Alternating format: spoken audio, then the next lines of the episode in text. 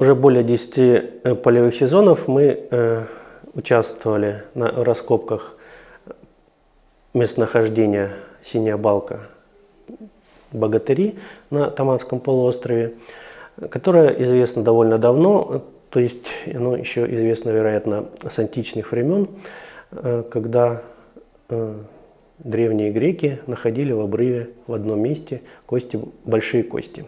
Вот это породило целый ряд таких непониманий, ну и, соответственно, для, типичных для античности мифов, ну, в частности, вот местные жители до сих пор, вот этот мыс, на котором известны, откуда происходят эти кости, называется мыс Богатырь, да, то есть некое место, э, скажем, где бились некие крупные товарищи, и вот какие-то остатки от них остались. Вот. Ну и вот, начиная с начала 20 века, ученые в той или иной степени, э, в той или иной степени интенсивности изучают это местонахождение, и уже собрано достаточно большое количество материала. Э, Но ну, это место, где на ограниченном объеме собрано огромное количество крупных костей. Вот кости отсюда были описаны, так называемого Таманского фаунистического комплекса. Это э, животные, которые жили на территории Приазовья где-то там от полутора до миллиона лет назад. И э, важной особенностью этого местонахождения является то, что здесь основная масса находок, там больше 95%, это кости э, слонов, таких таманских слонов, и кавказских лосматериев, такие носороги своеобразные.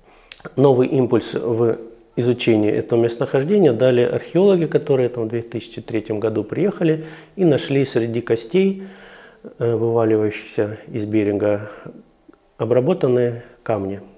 А на то время это было довольно сенсационно, потому что, скажем, определенное время в нашей стране, но ну, вообще, наверное, в Европе считалось, что что-то древнее там, 600 тысяч э, вне Африки, связанное с человеком, это неправильно, это не должно быть.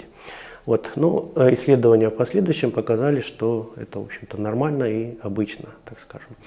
И в данном случае археологи смогли обнаружить целый комплекс э, грубо обработанных орудий, крупных орудий, даже есть у них такое понятие, как мегалиты, то есть крупные камни с обработанным одним краем. Э, эти орудия труда э, вряд ли могли использоваться для охоты, да, потому что они были большие, и большого урона не нанесешь, если, скажем, метко не попадешь там, в голову какого-то животного. Вот, считается, что эти орудия использовались для расчленения э, и для ну, жертв, и э, отрезания, от, от, отрывания каких-то кусков мяса для пропитания. Э, дело все связано с тем, что древний человек, э, вот эта группа приматов, которая идет к нам, вот, она начала развиваться в сторону увеличения мозга, а мозг это как известно, достаточно энергоемкий орган, который требует большое количество энергии. Вот, то есть там количество энергии, расходуемое на работу мозга в течение дня, оно сопоставимо со всеми остальными тратами нашего организма энергетическими. Вот поэтому э, корешками и сезонными какими-то плодами, которые растут на деревьях, насытить организм и дать возможность развиваться – и, так скажем, работать нормально мозгу достаточно проблематично. Поэтому вот наши предки начали активно использовать белковую пищу животного происхождения. Ну, э, поскольку изначально орудия труда были достаточно примитивными, э, эффективно охотиться на крупных животных было невозможно. Да? То есть они охотились, скорее всего, сначала только активно на мелких животных, там сусликов, сурков, зайцев. А, но э, считается, что они первое время получали значительную часть вот такой мясной пищи из э, трупов погибших животных, вот, в частности зубов каких-то хищников. И вот считается, что вот саблезубые кошки, другие крупные хищники вот способствовали и расселению человека, и скажем, восполнению его питания. Э, В данном случае люди или же доедали то, что осталось, или, может быть, каким-то образом пытались отгонять хищника от его э, жертвы, добычи. И в данном случае уже вот эти крупные орудия помогали им от, откромсать большой значительный кусок мяса и потом уже его съесть. В последующем уже, уже начали его каким-то образом термически обрабатывать. Изначально, конечно, это все просто так съедалось. И вот это местонахождение, стоянка, синяя балка, синяя балка богатыри э, позволили получить такой интересный, значительный материал. Э, и в последующем было найдено достаточно много других местонахождений, ну, в принципе, и до того, и после того. То есть это местонахождение хорошо вписалось в контекст расселения человека из Африки в разные стороны, да, не только там в Европу или в Азию, но и вот через такой Азово-Каспийский перешеек вот на север. Происхождение этого местохождения до сих пор остается некоторой загадкой, потому что не до конца понятно, каким образом в таком одном месте скопилось большое количество таких крупных животных. Причем, э, если вот мы проанализировали, э, известно как минимум 85 Э, скелетов было слонов и где-то там под 40 э, скелетов элосматериев. Но это далеко не все, если учитывать, что это там какой-то там с античности, там много материала просто потерялось, ушло в море, было разрушено. То есть там это в общем, сотни были каких-то особей, которые захоронились. Эм, мы связываем это э, с тем, что в этом регионе достаточно хорошо развиты грязевые вулканы.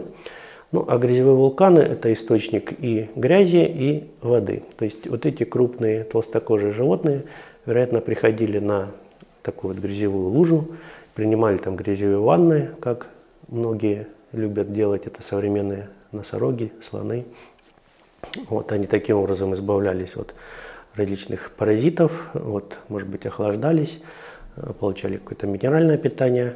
Вот, и здесь же какая-то часть из них гибла, топла в этой грязи.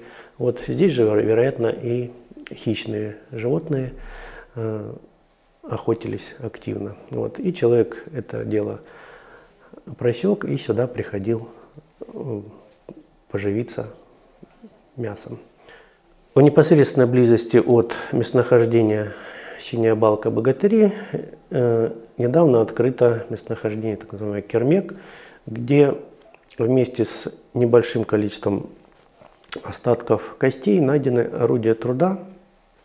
И вот костеносные отложения и вот эти орудия труда говорят о том, что на Тамане уже люди были на уровне 1,8-1,7 миллионов лет назад, вот, то есть чуть меньше двух миллионов лет. То есть это период как раз одного из первых таких, одной из первых волн расселения человека из Африки. И этот кермек, он вполне согласуется с таким известным местонахождением в Грузии, как Дманиси, где тоже э, среди большого количества костей разных копытных и хищных животных – известные орудия труда, а также оттуда вот э, сенсационно уже на данный момент известно пять черепов людей, причем людей разного индивидуального возраста, от довольно молодых до очень старых. Э, вот это говорит, что в это время уже было все довольно э, в обществе наших предков довольно развито, то есть люди уже заботились друг о друге. И, в общем, такое интересное местонахождение. Э, этого же возраста, где-то там порядка 1,8 миллионов лет назад в Дагестане, э, уже несколько лет раскапывают наши коллеги такое местонахождение Мухкай-2, где тоже среди многочисленных костей животных известны и э, каменные орудия труда. К сожалению, как на Тамане, так и в Дагестане мы пока не смогли найти ничего из человеческого, да, остатков человеческих, но мы надеемся, что это даст возможность. Э, это почему еще важно? Потому что когда речь идет вот о примитивных орудиях такого алдаванского типа, э, они очень примитивные и далеко не все могут понять, э, что они настоящие. Да? То есть некоторые археологи, которые исключительно занимаются древними орудиями труда, пытаются сами их изготавливать, они могут отличить искусственное, э, сделанное человеком орудие труда от э, скажем, каких-то минеральных образований, просто растрескивания, образовавшихся в результате растрескивания, ну, каких-то других природных процессов. Вот. И в частности, вот в Дманисе тоже, когда изначально находили только кости, некие обработанные, грубо обработанные камни, были э, вопросы, а являются они настоящими, сделанными человеком. Но после того, как нашли остатки человека, то все вопросы отпали. Вот есть кости, есть камни, есть люди. Вот. Здесь же наши вот таманские, дагестанские материалы пока, э, скажем, ждут еще вот своего продолжения. Вот мы надеемся на дальнейшие открытия. И в эту же канву вот этих местонахождений типа Кермека, Дманиси, Мухкай-2 э, хорошо укладывается находка у нас здесь под Ростовом э, кости древнего верблюда с насечками, который возраст тоже вот порядка 1,8 миллионов.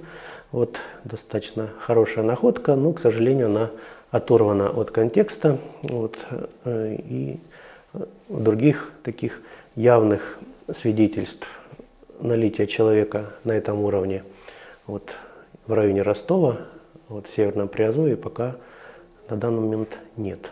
Но опять же все надеемся.